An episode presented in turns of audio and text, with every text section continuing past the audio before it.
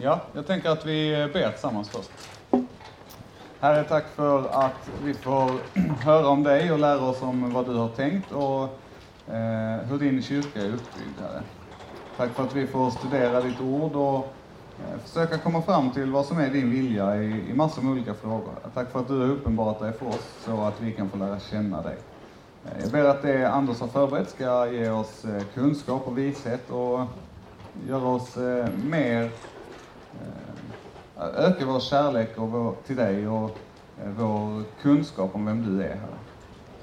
Tack för att du är en Gud som låter dig finnas när vi söker dig. Lägger, ber speciellt för Anders, ber att han ska vara lugn och trygg och eh, att det han ska kommunicera till oss ska vara vettigt och från dig, Herre. Vi lägger oss allihopa i dina händer. I Jesu namn. Amen. Amen. Tack. Ja, vad roligt. Eh, kul att ni är här och vill eh, vara med och eh, reflektera kring eh, nattvarden tillsammans med eh, mig. Um, jag har förberett mig här lite olika saker som jag tycker känns som viktiga att eh, tala om när det kommer till nattvarden. Vad nattvarden är för någonting och vad nattvarden spelar för roll för oss kristna. Och dess betydelse i, eh, men också i den bibliska berättelsen så, eh, kommer jag börja med att prata om. Sen så är rubriken på de här två eh, seminarierna som eh, jag har under puls här. Varför tror vi som vi gör? Och igår när vi pratade om dopet så hade vi, vi eh, fokus på eh, barndopet. Varför tror vi som lutheraner på eh, barndop? Och idag så eh, ska vi prata lite om nattvardssynen och varför vi tror att Kristus är verkligt fysiskt, kroppsligt närvarande i nattvarden. Det är den liksom position som är den vi tror på så att säga. Som jag ska också i alla fall ge några ingångar till. Eh, försöka förstå. Mm. Um,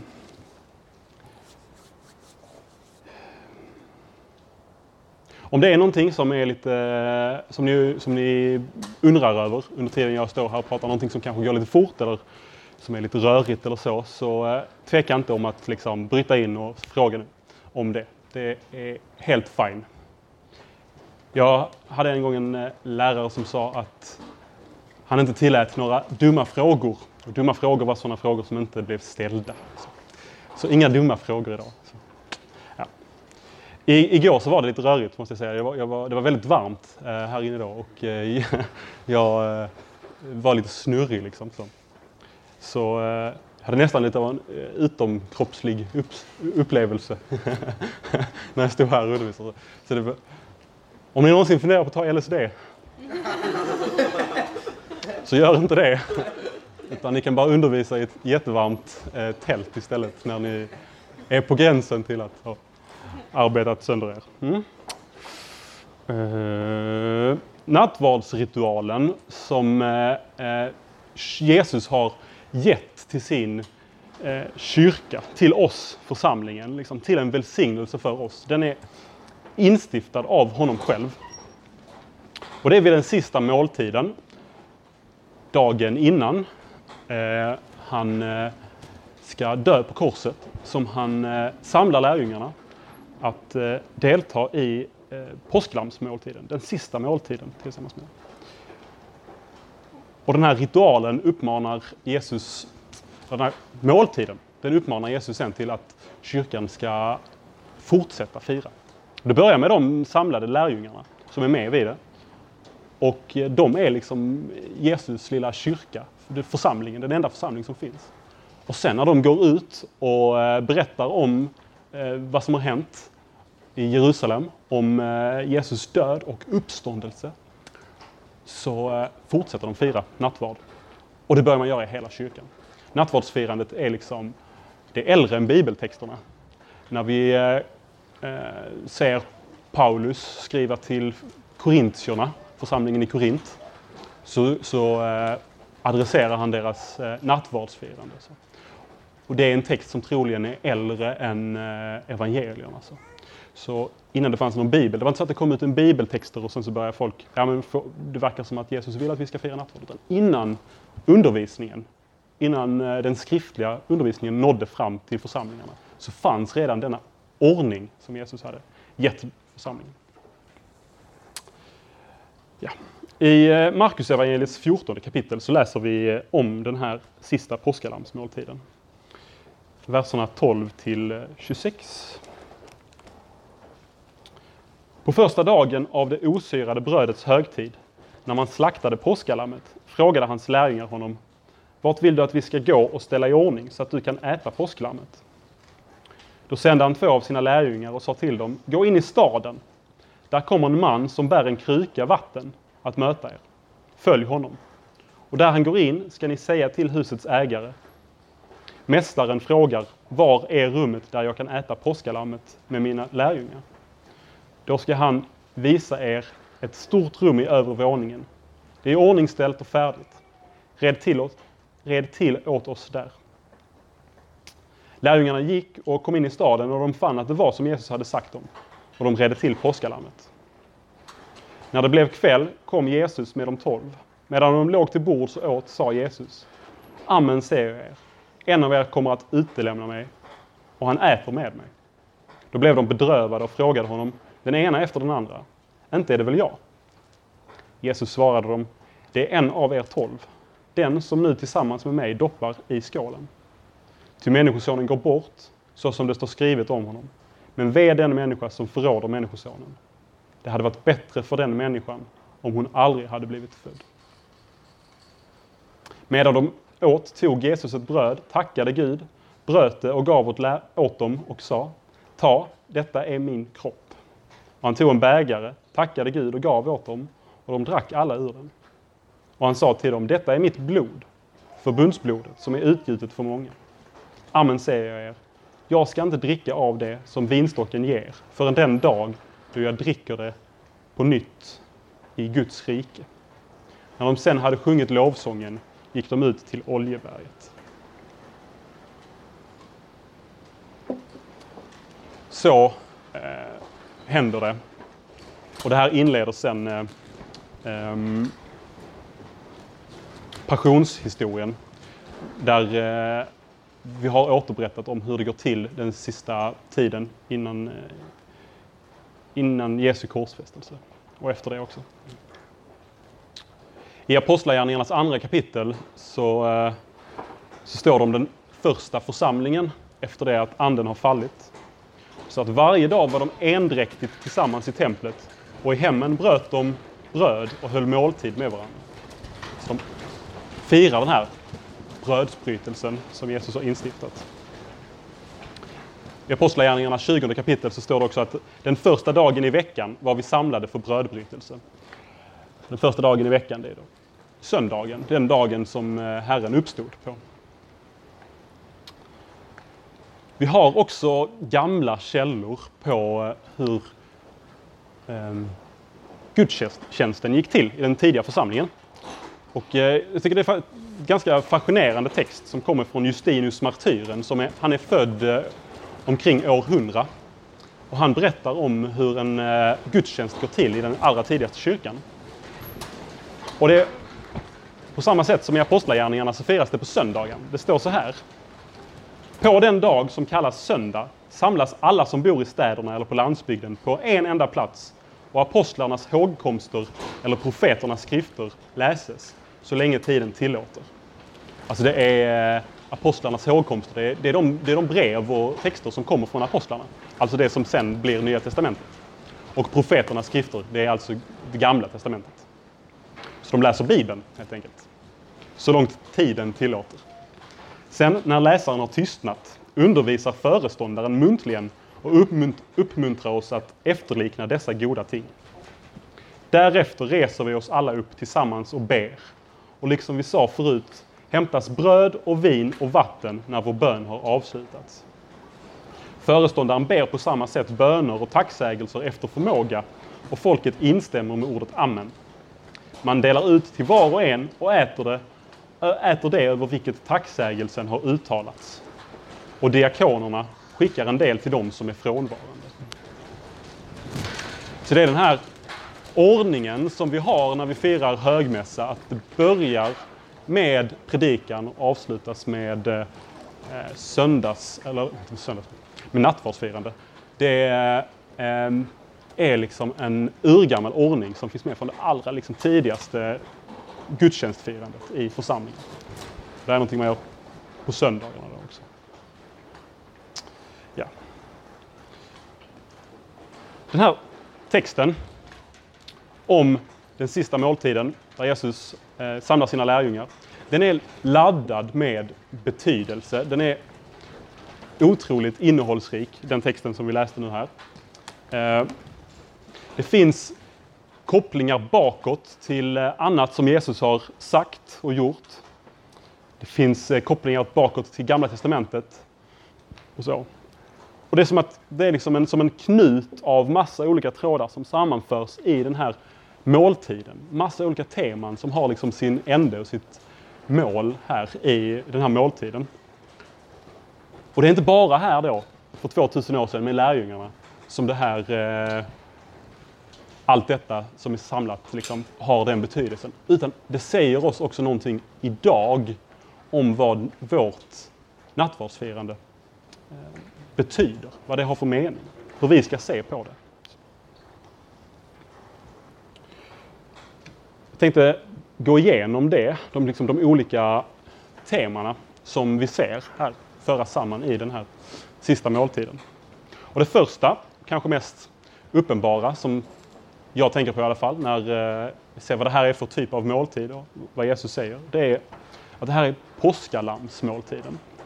Så Jesus anknyter till en eh, tradition som redan finns, som är eh, Eh, i påskfirandet, det judiska påskfirandet, där man firar befrielsen ut ur slaveriet i Egypten.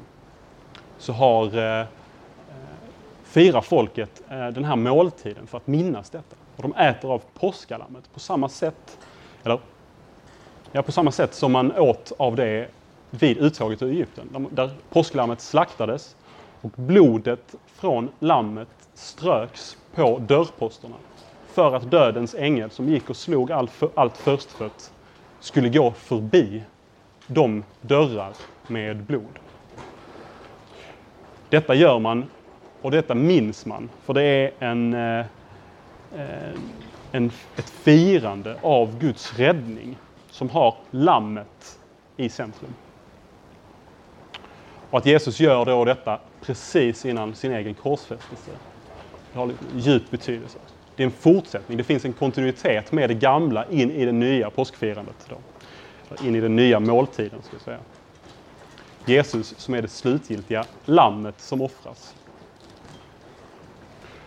Och så, ja, det kan man säga mycket om, liksom, om likheten med slaveriet i eh, Egypten som eh, är som en bild av den, det slaveri under synden och djävulen som vi lever under. Och hur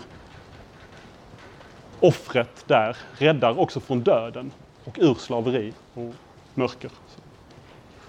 På ett djupare sätt än vad det som vi läser om i Gamla Testamentet.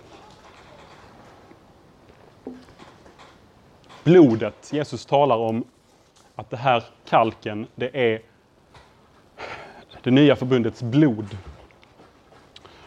Och vi vet, om vi har Gamla Testamentet i bakhuvudet så, så vet vi vad blodet har för betydelse. Jag tänker när vi, när, när vi läser om eh, tempeltjänsten och hör om den, om offren som var där i templen, så tror jag att vi liksom kanske har har, har ofta, många gånger har vant oss vid den tanken. Ja, vi vet templet, man offrade i templet, brännoffer och så. Men, men försök liksom, eh, vi kan försöka göra det nu tillsammans. Vi, föreställa oss, visualisera oss hur det skulle vara att dra in en tjur i templet liksom. Och sen eh, eh slakta det. Hur, alltså, hur, skulle ni gå tillväga om ni skulle dra in en tjur i ett... Alltså, det, det, är liksom ett stort projekt. Och det, överallt har vi lamm som luktar, fåglar som flaxar liksom. Det finns eh, avföring och det rinner blod, fysiskt blod. Alltså det, hur konkret detta är och vilken stark bild det är för eh, eh, syndens konsekvenser. Och att det kostar, eller att syndens lön är döden är ju den yttersta liksom, lärdomen av detta. Att djuren slaktas för att påminnas om, påminna folket om allvaret i synden. Vad det kostar att lämna, bryta med den levande guden. Samtidigt så har vi i eh, Amos och i Jesaja, eh, Jesajas första kapitel, Ehm, exempel på där, där Gud är inte nöjd med den här tempeltjänsten. Den är liksom inte tillräcklig. Gud säger, jag är mätt på brännoffer av baggar och på gödkalvars fett. Till blod av tjurar, lamm och bockar har jag inte behag. Så det finns någonting i den här tjänsten som är instiftad av Gud som inte är tillräckligt. För Gud vill se en verklig omvändelse, en verklig eh, efterföljelse av honom. Så blodet, det är liksom inte bara vad som helst utan det, det har en biblisk, djup biblisk liksom, betydelse. Brödet som Jesus lyfter upp och bryter, det är, har också sin bakgrund i Gamla Testamentet. Inte minst, vi återvänder igen liksom till eh, berättelsen om uttåget ur Egypten, om hur Gud där försåg sitt folk när de hungrade med manna som regnade från himlen. Då. I Johannes sjätte kapitel så talar Jesus också om detta. Och han säger att våra fäder fick äta manna i öknen, som det står skrivet. Han gav dem bröd från himlen att äta.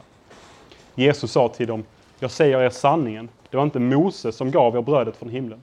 Det är min far som ger er det sanna brödet från himlen. Guds bröd är det som kommer ner från himlen och ger världen liv. Då sa de till honom, Herre, ge oss alltid det brödet. Och Jesus svarade, jag är livets bröd. Den som kommer till mig ska aldrig hungra och den som tror på mig ska aldrig någonsin törsta. I samma passage så talar Jesus också om eh, efterföljelsen av honom. Vad som krävs för att få det eviga livet. Han säger, den som äter mitt kött och dricker mitt blod har evigt liv. Och jag ska låta honom uppstå på den yttersta dagen. Mitt kött är verklig mat och mitt blod är verklig dryck. Den som äter mitt kött och dricker mitt blod förblir i mig och jag i honom. Och det här är då en text som är, eh, väcker, ehm, det ställer saker verkligen på, sitt, på sin spets. Jesus säger att vi måste äta av honom själv för att få del i livet, för att förenas med honom, för att uppstå på den yttersta dagen. Och i texten så reagerar, reageras det väldigt starkt på det här, det som Jesus säger.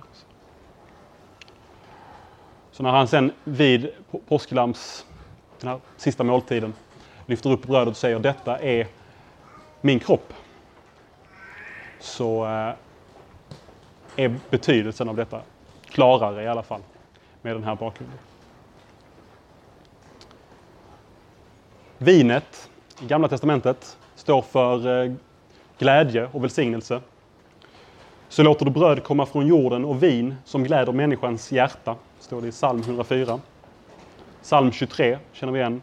Du eh, smörjer mitt huvud med olja och låter min bägare flöda över. Det är då ja, eh, ett tecken på rik välsignelse och glädjen som kommer. Det första Jesus gör, det första under Jesus gör, det är vinundret vid bröllopsfesten i Kana där han förvandlar vatten till vin. Och det blir någon slags tecken på vad kungen, Herren, har att ge. Glädje i överflöd åt de som kommer till honom. Firandet, festen, det är också en del av den här måltiden. Jesus säger att han eh, ska äta av, eh, eller dricka av det som vinstocken ger först när han gör det i Guds rike. Och här kommer vi in på någonting som är lite eh, avancerat, eller vad vi ska säga, lite, lite krångligt kanske, som man behöver eh, kanske sätta sig in i för att fatta den aspekten. En sak som gäller det som vi kallar för den eskatologin i Nya Testamentet, som rör liksom den yttersta tiden. På ett sätt så säger Nya Testamentet att den yttersta tiden har kommit och är nu här. Och på ett sätt så säger den också att det är någonting som vi väntar på. Vi brukar säga det redan nu, ännu inte. Och det handlar om att Guds rike har brutit in i världen. Med Jesus seger på korset så eh, är, finns det upprättelse i relationen till Gud och människor emellan. Och himlen har i någon mening brutit in i världen. Det är det första Jesus säger när han börjar sin verksamhet. Guds rike är nu här. Omvänd er och tro evangelium. Samtidigt så talar han om Guds rike, här i den här texten, som någonting som ska komma. En dag i himlen, i Guds rike, så ska vi träffa Jesus igen och fira den här måltiden med honom. Så. Och därför är nattvardsfirandet en himmelsk måltid som eh, ja, tanken svindlar nästan, men på något sätt så är vi i himlen när vi firar nattvard och möter Jesus konkret i den här måltiden, firar den tillsammans med honom i Guds rike som är i kyrkan, som är nu, fast ännu inte, som vi väntar på, som vi ska se fullt utkommande i himlen. Ja, lite krångligt kanske. Två saker till. Förbundsblodet i, eh, säger Jesus. Detta är det nya förbundets blod. Och det är den, det enda tillfället i eh, evangelierna som Jesus nämner det nya förbundet. Som finns profeterat om, lovat om i Jeremias 31 kapitel i eh, Gamla Testamentet. Vid tiden för eh, den babyloniska fångenskapen så ser det som allra, allra mörkast ut för Israels folk. Och Gud har lovat att ge dem ett land men allting ser ut att eh, eh, gå om intet. Folket ropar till Gud och frågar, ska du stå fast vid ditt förbund? Och då svarar Gud genom att säga, jag ska sluta ett nytt förbund med er. Ett bättre förbund. Där jag ska lägga min ande i era hjärtan. Och ni ska bli mitt folk och jag är er Gud. Och det här nya förbundet som vi kristna tänker att vi faktiskt lever i, nyare, närmre förhållande till Jesus, eller till, till Fadern. Där vi har eh, förlåtelse för våra synder och Guds heliga Ande i oss. Det ser vi uppfyllt. Och det är först här som Jesus talar om det. Blodet som ska rinna påsken är liksom förutsättningen för att det här nya förbundet ska kunna komma. Och så till sist, vad jag har kommit på. Kanske kommer ni på något mer tema som eh, också vi ser i nattvardsfirandet här. Det är också detta med att tidigare i evangelierna så har Jesus eh, firat måltider tillsammans med sina lärjungar och tillsammans med andra. Det är lite liksom en, en av de grejer Jesus ägnar sig åt och gör. Det är att han firar måltid med personer. Vad säger han till Sackeus liksom, efter han sett honom uppe i trädet? Jag vill fira måltid med dig. Och det finns eh, den här saken att det är liksom en, eh, en, en, sak man gör av särskild betydelse i eh, den bibliska världen. Man har en särskilt nära gemenskap med en person man firar måltid med.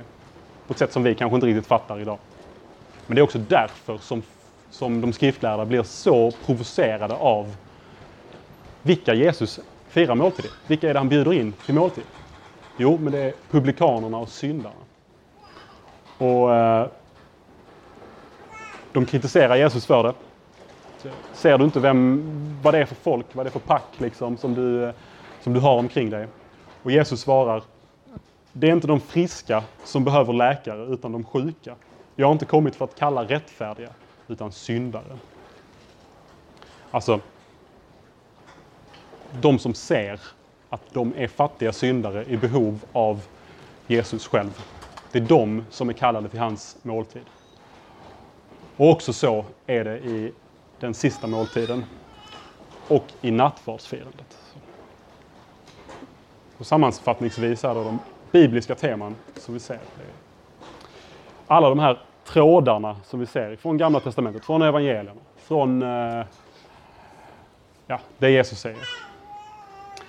Det ser vi att den här måltiden den ska firas för att minnas Guds räddning genom det slaktade lammet. Måltiden ska ge välsignelsen från det blod som Jesus utgjutit på korset. Då. Måltiden ska ge evigt liv och eh, mätta vår eh, hunger. I ätandet och drickandet så förenas vi med Jesus själv och får ta del av livet. Då. Vi får ta del av vidträdets frukt som är himmelsk glädje. Vi får möta Jesus själv i den här himmelska måltiden. Vi får del av det nya förbundets välsignelser som är helig ande, förlåtelse, förvandlade hjärtan. Och vi firar den här måltiden för att vi är fattiga syndare som behöver det. Så. Henning? Eh, Jag läste upp någon bok någon gång om detta. Och det var någon som också menade, jag vet inte om det stämmer, men att eh, vinet i Gamla Testamentet ofta kommer när ett löfte uppfylls. Alltså eh, det någon, någon, om det Elia någon som kommer med en druvklase när eh, något löfte som uppfylls. Så att det tema återkommande. Wow. Som då de menar och att det är ett tema då som går. Mm. Så att för de, så för de som kunde sitt Gamla Testamente så var när Jesus använde vinet här som förbundsblodet så blir det som att han liksom återkopplar till alla Guds löften. Att de nu infrias på något sätt. Ja, Fantastiskt. Det visste jag inte. Så, ska vi eh, resa oss upp, ta en minut bara. Så eh, sätter vi oss ner igen efter en minut. Detta är min kropp, säger Jesus och pekar på, lyfter upp brödet. Och hur detta ska förstås finns det viss eh, konflikt om inom kyrkan. kan man säga. Det är det som är eh, frågan här. Hur ska vi förstå detta? Att Jesus på något sätt är närvarande i eh, nattvarden. Kroppsligt, fysiskt. Genom kyrkans historia så har, det liksom, så har eh, man alltid, kan man säga, ehm, haft den här medvetenheten om att det här är inte liksom en måltid vilken som helst, utan det här är också ett mottagande och ett möte. Att Jesus är liksom verkligt närvarande. Orden ”detta är min kropp” det är liksom ord att lita på och tro på. Frågan är ju då dock, hur ska det förstås? Det har aldrig genom kyrkans historia förekommit en liksom strikt eh, symbolisk förståelse av det här. Att Jesus bara talar i bilder eller att det här är symbolik eller så. Eh, förrän på 1500-talet och reformationen. Då eh, en reformator som hette Svingli drev det perspektivet. Men det är främmande och det dyker upp där för första gången. Vågar jag påstå. Tidigare så har man fram till ungefär tidig medeltid, första tusen åren av kyrkans historia, så har man haft den här klara uppfattningen om att Jesus är närvarande här. Detta är hans kropp. Så. Men man har inte riktigt systematiserat det. Man har inte skrivit eh, om det på ett sätt så att man har försökt förklara hur det hänger samman och hur det funkar. Och det ska jag säga också, det finns, förklara är kanske inte riktigt rätt ord för att ingen utger sig för att förklara hur detta mysterium, och sakrament, eh, fungerar. Man, man försöker eh, uttrycka det på ett sätt så att man ramar in liksom, kanske, kanske vi kan säga hur det inte är. Så. Det, det, det är mer utgångspunkten. Och så är det ofta när, det, när man liksom försöker formulera teologi i kyrkans historia. Eh, treenighetsläran till exempel, den, eh, form, den eh, på 300-talet i, eh, den, i Nicea, i det som är, vi har som den nicenska eh, trosbekännelsen, så utger man sig liksom inte för att nu har vi fångat treenigheten och vi kan förklara hur den hänger samman och funkar. Ja, det, är alltid något, det är alltid ett mysterium, alltid bortom eh, förnuftets liksom, möjlighet att greppa. Men vi säger någonting som liksom eh, sätter upp ramarna för hur... Eh, så här långt kan vi gå, så att säga. i vår förklaring för att vi ska undvika att folk missuppfattar. Och sådana ambitioner har man också på medeltiden när man försöker systematisera detta och eh, ja, förklara då i någon mening vad som, vad som händer i nattvarden. Och eh, först efter det så blir det här en kontroversfråga där man, eh, eh, eller först i reformationen, så, så, så tar man strikt avstånd från den systematisering som har skett i kyrkan. Och nu kommer det bli eh, lite tekniskt, men eh, så går det när man går på ett sånt här seminarium. Eh, i, vi har i västkyrkan, om, om vi börjar med att dela upp, vi kan ta det från början förresten, och säga så här att först så var kyrkan en och sen så på, efter tusen år så delades den upp i en öst och en västdel.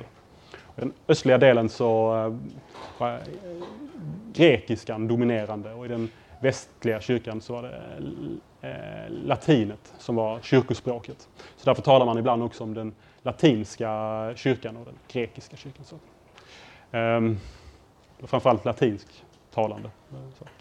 Ehm, och eh, i västkyrkan så har vi de olika kyrkoinriktningarna vid eh, 1500-talet och reformationen. Så har vi den romersk-katolska kyrkan som är den stora. Så. Sen har vi de protestantiska eh, traditionerna. har vi tre stycken. Eh, den lutherska, den reformerta, den anglikanska. Till en början så är i reformationen inte eh, protestanterna uppdelade utan de, det är en, en enad eh, rörelse som visserligen har lite olika betoningar och olika profiler på olika geografiska platser som driver olikartad teologi. Men man har ändå eh, någon slags förening, att man har som institution, eller vad man ska säga, samma, en och samma rörelse, en och samma kyrka. Men den protestantiska rörelsen kommer att splittras just på grund av nattvardssynen. Där Luther och Zwingli då, som jag nämnde tidigare, inte kan enas i fråga om nattvarden. Ehm. Och det Luther slår fast om och är väldigt tydlig med, det är att eh, brödet och vinet är fysiskt, verkligt Jesu Kristi kropp och blod. På ett riktigt sätt. Och Swingley är stark motståndare till detta och menar att så inte alls är fallet. Utan det här är en symbol för någonting inre. Det är en åminnelse, gudstjänst. Det här gör vi för att minnas det Jesus har gjort. Men det är inte, inget sånt fysiskt finns med i det.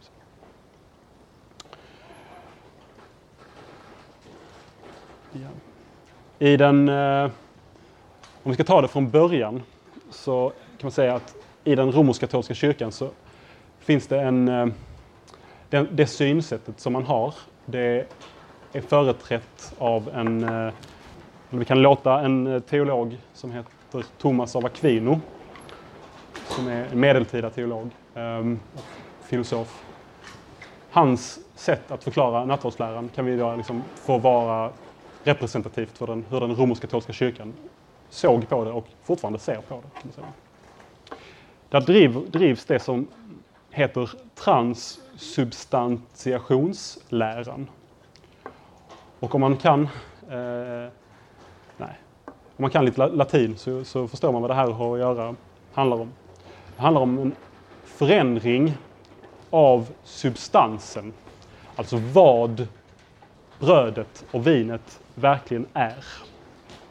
Det övergår från att vara bröd till att vara kropp. Det byter substans. Man kan säga så här, nu, så, eh, nu, nu blir det tekniskt. Eh, och eh, bear with me för snart är det, snart är det över. Tänk er en... Ja, det finns ett område inom filosofin som kallas metafysik, som handlar om hur man eh, beskriver existensen, det som finns till.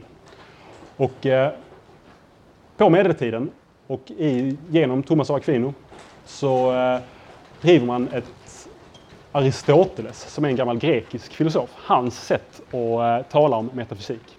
Det blir det, liksom det rådande sättet att eh, prata om de här sakerna. Vad som gör en, ett ting till vad det är. Till exempel om vi tar en, en eh, häst så är eh, hästens substans det som liksom gör att hästen är en häst. Så, substansen. Hästighet kanske vi kan eh, tänka oss. Är liksom allt det som finns i hästen för att den ska kunna vara en häst. Substansen. Kanske att den gnäggar och hoppar omkring och eh, äter sockerbitar. Kanske. Typ så. Har fyra ben kanske. Så. Eh, eller någonting. Allt det är liksom hästens substans. Och eh, eh, det är substansen som gör hästen till häst. Helt enkelt. Och eh, sen så talar man också i den här terminologin om accidenser. Och det är sånt som hästen då kan eh, ha, men det har ingenting med vad dess existens, alltså vad den verkligen är att göra. Om till exempel jag målar en häst blå så är inte det avgörande för att beskriva vad den är. Att den är blå är inte en del av dess substans, utan det är en del av, det är en, det är en accidens. En annan sak är liksom var den befinner sig, hur stor den är, eh, vilken temperatur den har. Det är sånt som är liksom eh, accidenser. Och när, okej, okay, är, ni med, är ni med, typ med på det? Substans, accidens. En fråga Simon Ek? Ja, ja. Så jag vet inte, men alltså, till exempel att, att hästen har fyra ben, är det verkligen Nej, det kanske... Det kan, det, om man hugger av ett ben så upphör det då att vara en häst? Nej, kanske inte. Så, men det finns någonting i alla fall. Även om vi inte nu står här och formulerar och gör en lista på vad det är. Men det finns någonting som gör att detta är en häst och det är inte en ko. Ja. ja. Och det liksom är den där innersta kärnan, det som man inte kan tumma med, eller vad vi ska säga. Men det är olika, alltså, eller kanske man har olika syn på, va? men den sitter ganska djupt så att säga. Det, vi kan ta bort ganska mycket. Det kan, det kan vi göra. Häst, liksom. ja, ja. Men livet självt kan vi inte ta bort. Då uttalar häst. Liksom. Intressant. Det är ju inte eh, alla... Om vi skulle vara liksom in... Istället för att ha en medeltida aristotelisk bra filosofi utan så har vi en modern och dålig filosofi. Så eh, skulle vi kanske inte säga så att hästen upphör att vara häst när den dör. Men det skulle Aristoteles göra. Och det skulle också Thomas av Aquino då, som är aristoteliker, göra. Nej, hästen, hästets lik är inte en häst. Så. Det är någonting annat. Då har substansen försvunnit. Har vi någon fråga här? Ja? Ja, är det här släktat med Platons idévärld? Det är det definitivt. Men det är annorlunda. Um, de förhåller sig liksom på något sätt eh, som varandras motståndare. Platon och eh, Aristoteles. Eh, vi har den här kända bilden där eh, Platon står och pekar upp. Jämte honom står Aristoteles pekar ner. Platon är lite mer så här, pratar om det som finns här uppe som är lite, ja men i idévärlden, precis som du säger. Så. Han pekar uppåt. Ska vi, ska vi förstå ett ting så tittar vi uppåt, upp i idévärlden. Så. Aristoteles pekar neråt, för han, är, han gillar det fysiska. Ska vi förstå vad någonting är så, så är, undersöker vi, liksom, tittar vi på det. det. Det fysiska är mycket viktigare för Aristoteles. Så på ett sätt så är de liksom motståndare mot varandra. Men samtidigt så befinner de sig båda två i en grekisk tankevärld och därför har det med vartannat att göra. Så. Idéerna befinner sig i materian för Aristoteles. Ja. Bra fråga. Thomas av Aquino säger så här. När det här mysteriet äger rum så eh, eh, ändras brödets substans från att vara bröd då, substansen ändras till kropp. Men de gamla accidenserna från brödet hänger kvar in i den nya substansen. Och, eh, eh, eh som är Jesu kropp. Då. Och därför ser det ut som att Jesu kropp är bröd. Så. Men det är inte det. Om Man skulle också då idag gå in på en eh, katolsk mässa, knycka en eh, bit bröd efter att det är ja, mitt i mässan då när det är konsekrerat och peka på det och säga det här är bröd. Så, så skulle då församlingen, om de har läst sin Thomas av Aquino, inte hålla med. Nej, det är inte bröd. Det ser ut som bröd, det smakar bröd. På alla, på alla sätt verkar det vara bröd, men det är inte bröd. Det är Kristi kropp. Henning? Eh, men hur förklarar han det utifrån en modern filosofi? Menar han då att det byts att det är kolhydrater och och- Alltså, man behöver inte, man, be- man behöver inte uttrycka saker med modern filosofi. För, för den är kass. Så. Men man säger ju då, om du skulle ta brödet och undersöka det i en kemisal och så vidare, eller inte brödet då, utan Kristi kropp, så skulle det se ut som bröd. På alla sätt. Och ha kolhydrater och så vidare. Ja. Eh, absolut. I den lutherska synen har man inte den här transsubstantiationsläran utan man har det som ibland då kallas, det är lite diskussion om det, men för, vi kan säga att det kallas för konsubstantiationslära istället. Och det betyder att det finns med, alltså Kristi kropp och blod finns med brödet och vinet. Man säger att eh, brö, kroppen finns i, med och under, tror jag. Nu blir jag osäker, men i, i med och under eh, brödet. Så, tillsammans med. Så det är bröd och det är vin, men det är också kropp, Kristi kropp, Kristi blod. Lars-Åke Nilsson, den lutherska teologen, säger att brödet och vinet blir bärare av Jesu kropp och blod. Det är ett sätt att uttrycka det här. Eh, en sak jag tänkte på. Om det nu är så att, eh, att det då när man genomför själva nattvardsprocessen och gör det då från bröd till kropp. Eh, borde inte det vara ett argument för att man skulle kunna använda sig av andra grejer än bröd? För det är inte själva brödet då som är det väs- väsentliga, eller? Ehm, ja, det, det kanske du skulle kunna argumentera för. Men det kanske inte är i den änden man börjar när man säger att vi ska ha bröd och det ska vara osyrat och så vidare. Utan det är ju för att det är det som Jesus instiftat, så att säga. Bestämt.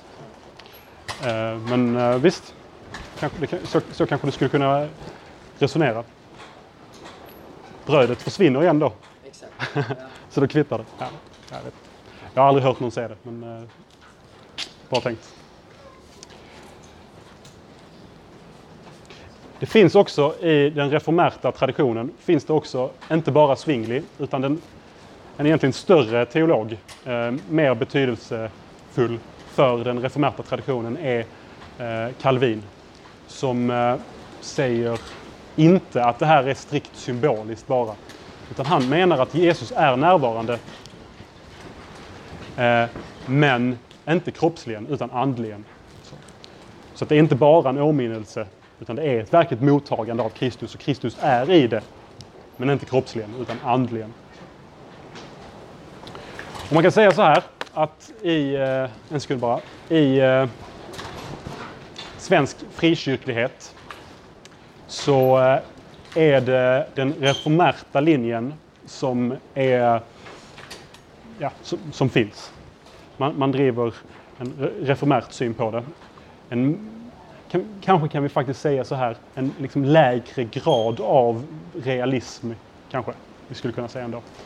Antingen då att man tänker som Zwingli, att det här är en strikt åminnelse, eh, alltså att det bara är en åminnelsehandling, vi har för att minnas. Eller att man tänker ändå att det finns en eh, djupare betydelse i detta. Men, eh, men det är inte kroppsligt. Jesus är inte kroppsligt närvarande i nattvarden. Hans kropp är inte där. Ut, utan då, eh, vi kanske tar emot honom, men i så fall gör vi det andligen. Typ så. Det, det är liksom den frikyrkliga modellen för.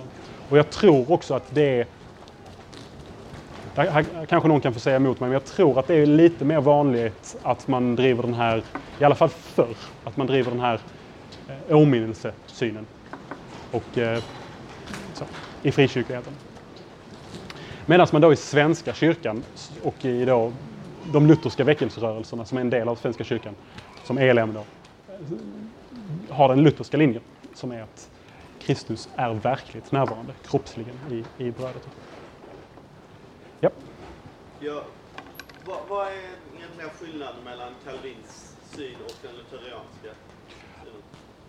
Om du skulle fråga en lutheran, eh, är Jesus kroppsligen närvarande i nattvarden? kan svara ja. Du frågar en reformärt kalvinist, kan svara nej. Skulle du fråga, är Jesus närvarande i nattvarden? Då skulle båda svara ja. Tror jag.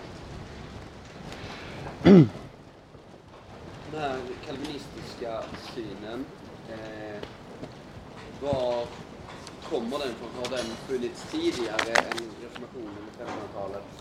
Eller dyker den upp där för första gången? Sy- systematiserad dyker den upp där för första gången. Jag kan inte säga att den inte har funnits i kyrkans historia tidigare. Ehm,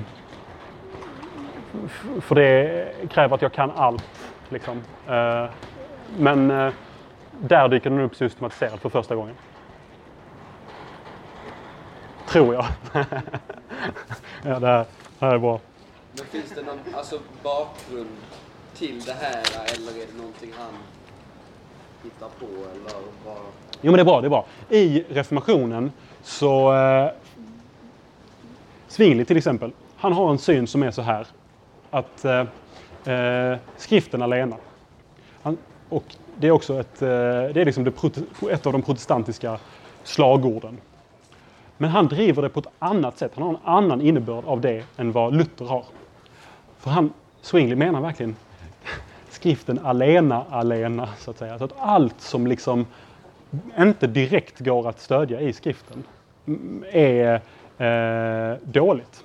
Och därför har han noll eller inget förtroende för kyrkan och traditionen. I eh, eh, den svinglianska delen av kyrkan så, så till exempel så upphör man sjunga salmer utan man sjunger istället saltaren. Ehm, så man går liksom längre i kyrkokritiken. Eller man säger. Och då blir också fler saker eh, uppe för diskussion och möjligt att liksom kritisera. Och sakramenten blir en sån sak. I förlängningen också dopet. Eh, kommer senare då. Men först eh, nattvardsläran. Den här eh, kyrkliga påfundet som, eh, som eh, är att Kristus är liksom fysiskt närvarande. Det blir det diskussion om. Han går längre i sin reformation. Längre i sin kritik.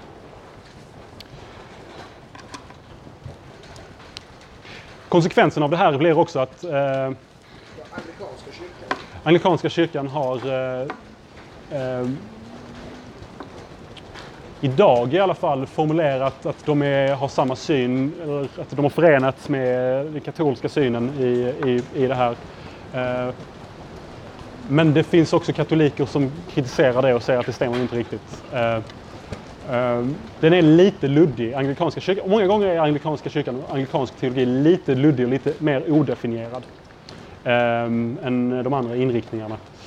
Jag är inte heller någon expert på det, men det, det är i alla fall inte någon... Eh, alltså, den är typ som det katolska eller lutherska, där någonstans. Liksom. Typ. Inte reformärt. Utan Kristus är kroppsligt närvarande enligt den anglikanska kyrkan. Till exempel tror jag att om, sak- om sakramentens antal, i katolska kyrkan så säger man att sakramenten är sju till antalet. I anglikanska kyrkan så säger man så här. Eh, sakramenten vet vi inte riktigt hur många de är, men det är i alla fall dopet och nattvarden. Så, alltså man har en lite mer så odefinierad inställning. Jag hade en konfirmand i somras som skrev det på sitt prov i, eh, eh, eh, inför, eh, ja, inför konfirmationen. Då, så, skrev hon, eh, så får frågan hur många eller vilka är sakramenten? Hur- Så, så, så skrev hon eh, ja, men det är dopet och nattvarden men det kanske finns fler.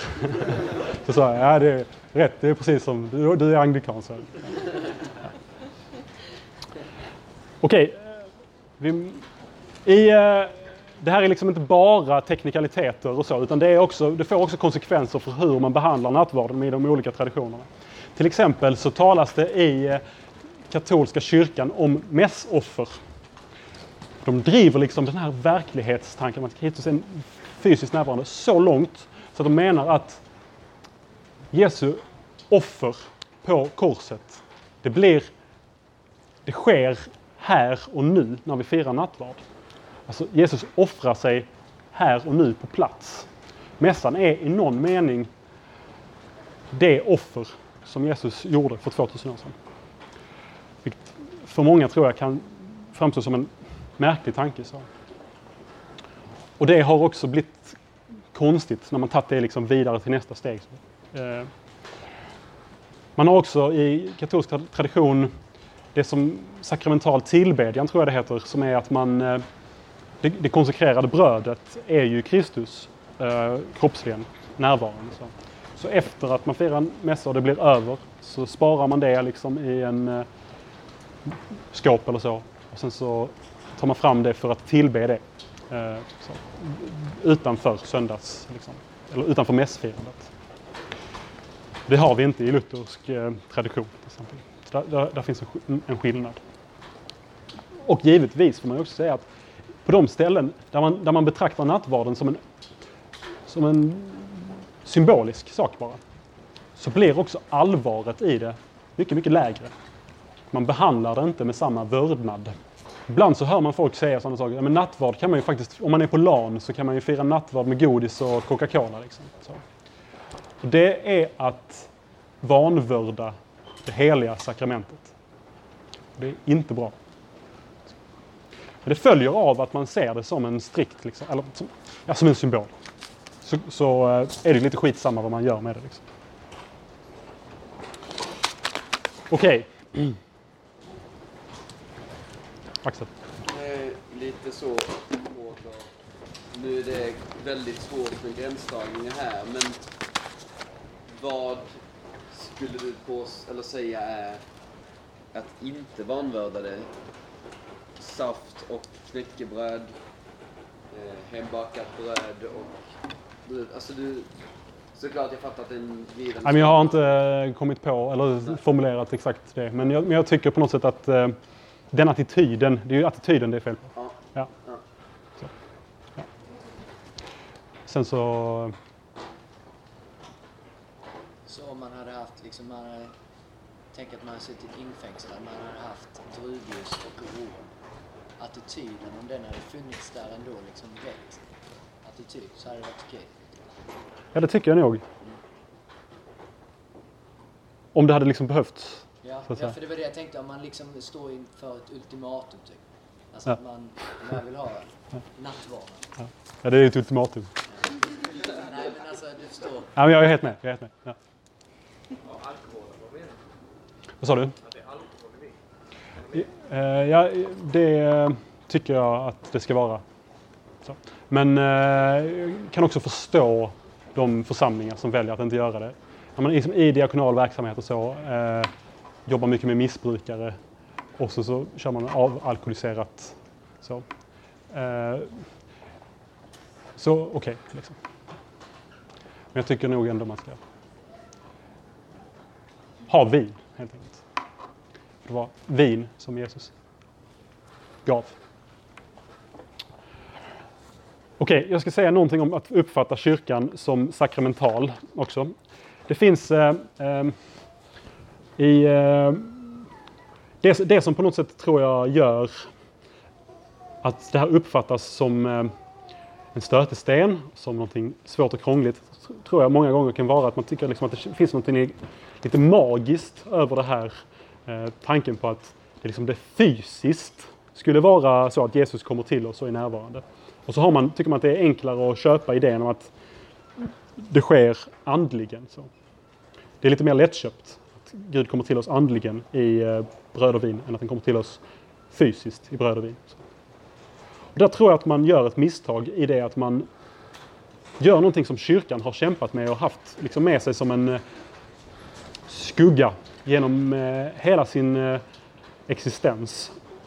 Det är det här med att nedvärdera det fysiska, faktiskt. Och det här är en klassisk, liksom, ja, klassisk heresi, att ställa det andliga mot det fysiska.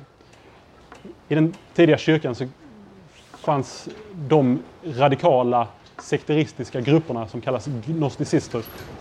Gnostis, gnos, gnosticismen, så, som eh, drev detta att frälsningen i Kristus är också en frälsning bort från kroppen, bort från det fysiska, onda. Så.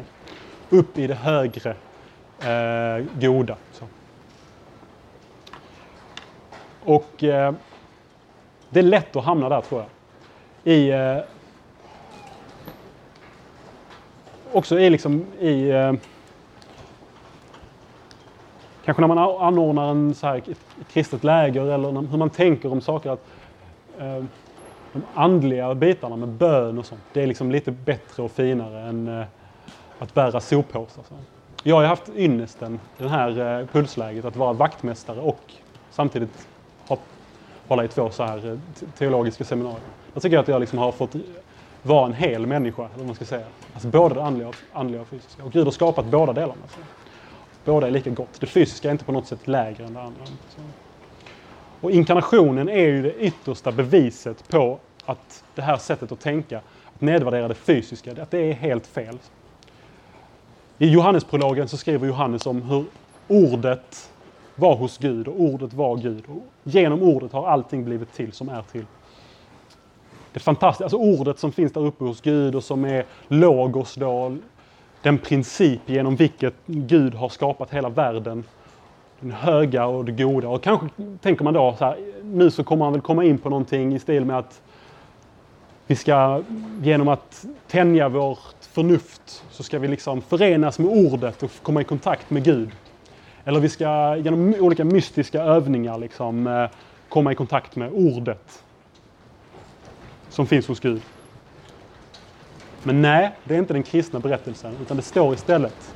Och ordet blev kött och tog sin boning ibland oss. Så det är på andra hållet. Gud kommer till oss. Han blir kroppslig för att eh, rädda oss. Så. Och den kristna tron är fysisk till sitt väsen. Och därför är också kyrkan sakramental. Kyrkan är har fysi- det är liksom välsignelserna tar sig fysiska uttryck. Det är inte bara andligt eller så. När Jesus helar, och vi läser om det i eh, evangelierna, så står han liksom inte li- på, lite på distans och säger, talar liksom med fromma ord så att folk blir hela. Eller han gör det också vid ett tillfälle. Men då är det lite speciellt, för eh, den här officeren säger, säg bara ett ord så kommer han bli frisk. Och så gör Jesus det och han blir frisk. Men det vanliga, liksom, Jesus kommer fram, han lägger sina händer på dem, på människor, helar dem. Kommer till dem verkligen fysiskt, rör vid dem. Vid ett tillfälle så spottar Jesus i jorden, plockar, gör en deg av det, lägger den degen på ögonlocken, tror jag, på, på en man. Och han får sin syn tillbaka. Alltså det fysiska blir ett instrument för Gud, för, för, för Kristus, för att liksom komma med välsignelse. Så funkar det också liksom, för kyrkan. Gamla testamentet, vi ser det här genom hela Bibeln. I Gamla testamentet så är, är går välsignelsen från patriarkerna vidare genom handpåläggning fysiskt. Apostlarna lägger händerna på de nykristna och de får ta emot helig ande. Jakob skriver om hur eh, man ska inte bara be utan också smörja med olja. Så, när, någon, när någon ska bli frisk från sjukdom. Och nattvarden är det tydligaste exempel, exemplet på en fysisk välsignelse som Gud har liksom utrustat sin kyrka med. Och lockelsen är att liksom förandliga det här för att göra det mer begripligt på något sätt. Men så är det inte. Man måste hålla ihop det andliga och det fysiska. Nattvarden är ett yttre tecken. Det finns massa symbolik som vi, som vi talar om inledningsvis. Men det finns också en verklighet, en fysisk verklighet i detta. Båda två möts. Båda två är lika viktigt. Jag tänkte bara avsluta här nu med att läsa två bibeltexter. Första kommer från Jesaja 55. Det är en text som eh, Jesus ekar sen när han säger Kom till mig alla ni som hungrar. Det är Gud som ropar till sitt folk och han säger Hör på, hör på alla ni som törstar. Kom hit till vattnet. och ni som inte har pengar, kom hit och köp säd och ät. Jag kom hit och köp säd utan pengar och för inte både vin och mjölk. Varför ger ni ut era pengar för det som inte är bröd, era inkomster för det som inte kan mätta? Hör på mig så ska ni få äta gott och njuta av utsökt, utsökt mat. Böj ert öra hit och kom till mig. Hör så får er själ leva. Så Gud är längtar efter att få ösa sina välsignelser över folket. Han säger kom till mig istället för att springa runt och leta på andra platser. Kom, här får ni verkligen liv hos mig. Sök inte någon annanstans. Och jag tror inte att det är en slump. Att vi kom hit till vattnet. Hos mig får ni köpa vin. Så det finns en, redan här finns det en profetisk framåtblick mot sakramenten.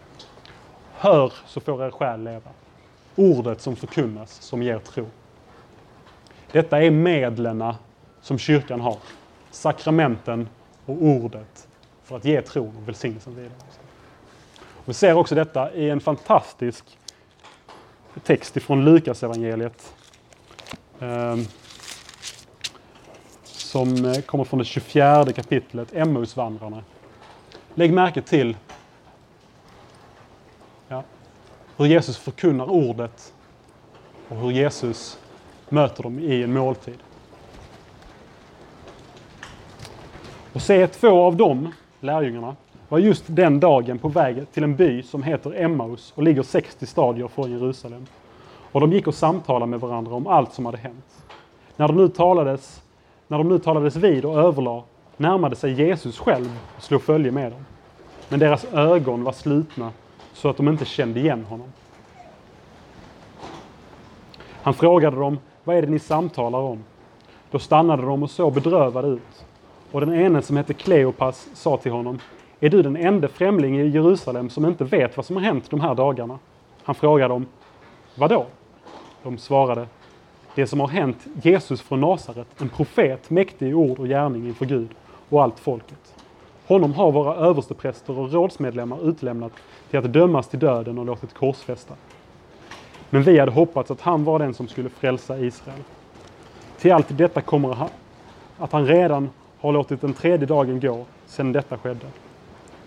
Och vidare har några kvinnor bland de våra gjort oss uppskakade.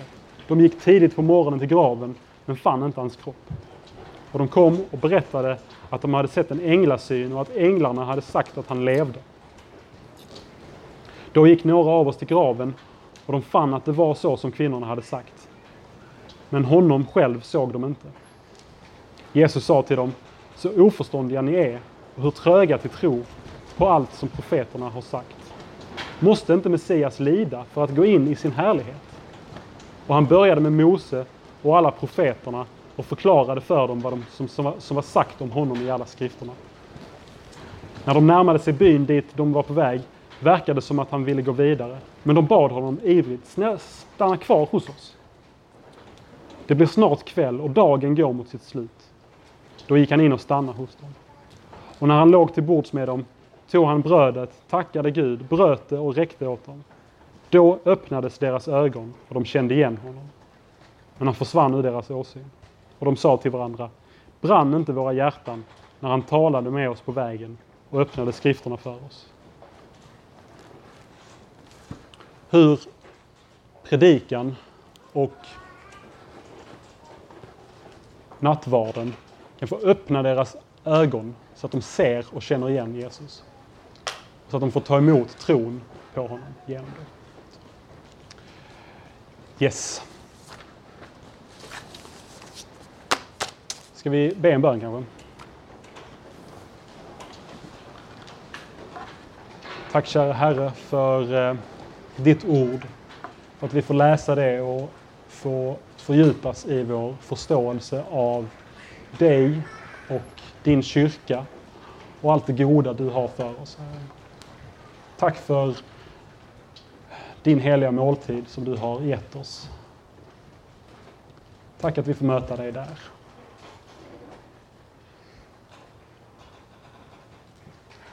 Amen.